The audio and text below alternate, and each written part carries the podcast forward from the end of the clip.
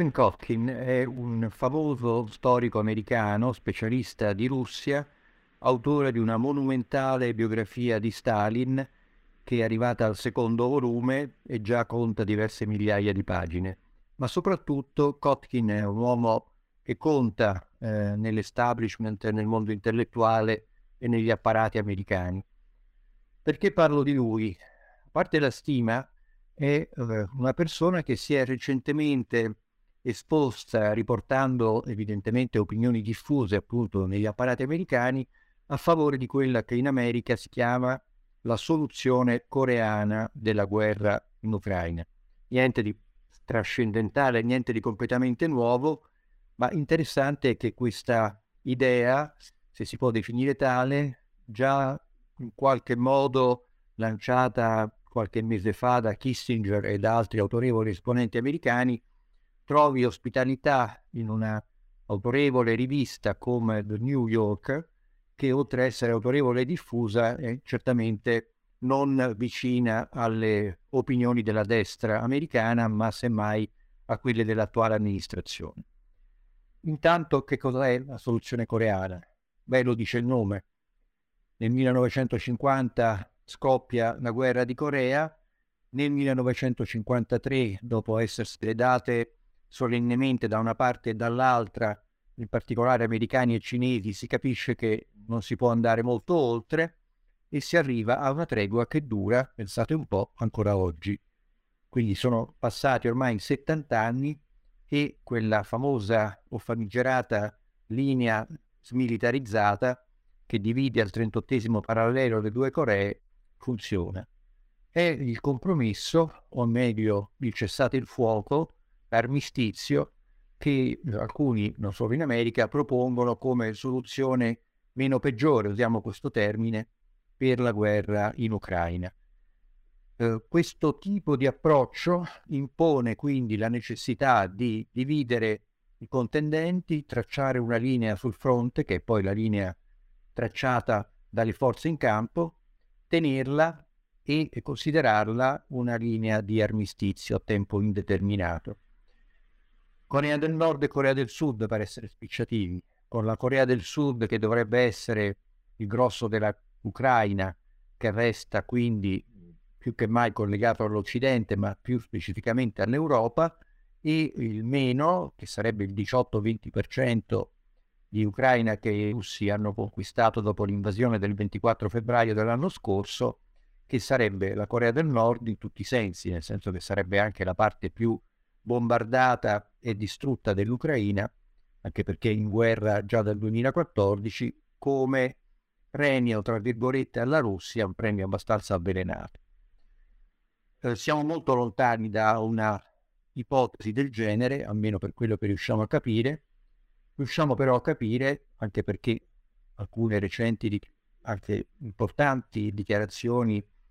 di Blinken e di altri che non sono esattamente su una linea morbida nei confronti dell'Ucraina la lasciano intendere, è una soluzione provvisoria che permetterebbe alle due parti di respirare e poi eventualmente, nel caso fosse fatta, non implica alcun tipo di accordo definitivo, nessun trattato, nessuna solenne promessa. Per noi e per gli ucraini comunque vada a finire questa guerra, il Donbass e la Crimea sono Ucraina,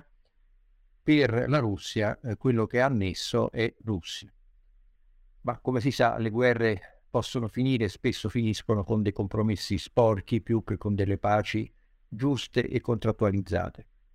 Ma forse l'argomento più interessante che trovate nell'articolo del New Yorker, che si chiama How the Ukraine War Will End, quindi nemmeno il punto interrogativo, una definizione della fine della guerra, è la motivazione che porta a spingere per un tipo di soluzione alla coreana. E la motivazione è che è semplicemente gli Stati Uniti d'America, non l'Europa, gli Stati Uniti d'America non hanno voglia di continuarla e forse non hanno nemmeno, dite udite, i mezzi per farlo. Un problema di materiale. Per gli americani, ricordiamolo sempre, questa è parte di una guerra molto più importante e più ampia che coinvolge la Cina, la Russia come spoiler, come guastatore e gli Stati Uniti. Il confronto vero, il confronto decisivo, oppone Stati Uniti e Cina e si risolve a Taiwan nel Mar Cinese meridionale nel Mar Cinese orientale, cioè dove la Cina vuole arrivare a garantirsi una sovranità e dove gli americani non vogliono l'abbia. La soluzione coreana significa che gli americani, considerando Taiwan più importante del Donbass e considerando che invece il grosso delle loro risorse americane appunto stanno andando verso il Donbass invece che verso Taiwan, vogliono che questa guerra non duri troppo a lungo, anzi che finisca possibilmente entro l'anno. Ripeto, motivi di materiale, eh, il munizionamento che tiene in questo momento ancora a galla la resistenza ucraina viene in parte dall'Europa ma in maggioranza dall'America. L'America produce circa 15.000 proiettili all'anno d'artiglieria, gli ucraini ne consumano, secondo questo testo, almeno 90.000, gli europei più o meno altri 15.000, c'è un gap di 60.000. Quindi eh, se noi continuiamo a questo ritmo, sostiene Kotkin, arriveremo eh, prima o poi a finire i nostri magazzini. Di più, dal Pentagono informano che eh, il cronogramma eh, dell'armamento di Taiwan, che sta molto a cuore agli americani, è rimasto indietro di quattro anni a causa della guerra ucraina e questo irrita piuttosto Milley, che è il capo delle forze armate americane, e i suoi sottoposti. Altri ambienti americani non guardano a questa come una soluzione, anzi guardano come a una soluzione negativa, ma il fatto che alcuni apparati americani insieme al Pentagono spingano per una soluzione la più rapida possibile e cerchino soprattutto di presentarla come vittoria dell'Ucraina è piuttosto interessante presentare una soluzione di questo genere come vittoria dell'Ucraina, francamente è piuttosto complicato. Ma quello che è forse più interessante per noi è che fra le condizioni di questo armistizio,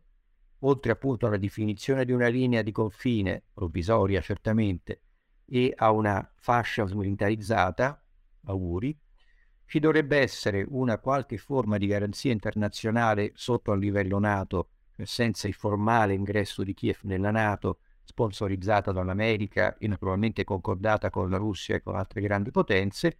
ma soprattutto, il diavolo sta nel dettaglio, ci si propone da parte americana di far entrare immediatamente l'Ucraina in Europa come soluzione di ogni problema. Sarebbe davvero un miracolo se così fosse, primo perché normalmente salvo il caso straordinario della Germania Est che entrò senza negoziato, un paese che entra nell'Unione Europea è sottoposto a continui esami del sangue, a prove e controprove che possono durare anni, magari decenni, e possono anche non chiudersi in nulla per informazioni rivolgersi alla Turchia. Immaginare che in questa situazione gli europei siano finalmente concordi su qualcosa, e cioè sul fatto di far entrare l'Ucraina sotto testo per finanziare la ricostruzione dell'Ucraina è abbastanza improbabile. Però questo ci dà la misura di quello che potrebbe essere nei prossimi mesi un fattore di crisi in campo occidentale, nel senso che coloro, per esempio i polacchi, per esempio i baltici, per esempio gli scandinavi, per esempio i romeni, che puntano a sostenere la volontà ucraina di una vittoria totale, cioè di una riconquista di tutti i territori persi, compresa la Crimea, dopo il 2014, questa posizione rischia di diventare antitetica in maniera, direi, definitiva, con una posizione invece euro-occidentale e a questo punto in parte anche americana, ed è quello che conta di più, che invece è molto più compromissoria. Tutto questo ovviamente per ora è teoria, ma il fatto che di queste teorie si parli qualcosa vuole pur dire doveva esserci in questo momento la grande offensiva russa, dovrà esserci forse più tardi in primavera la grande controffensiva ucraina, potrebbe esserci anche il grande stallo che porti a un armistizio, ma ne siamo ancora incerti e ne siamo ancora lontani. Grazie.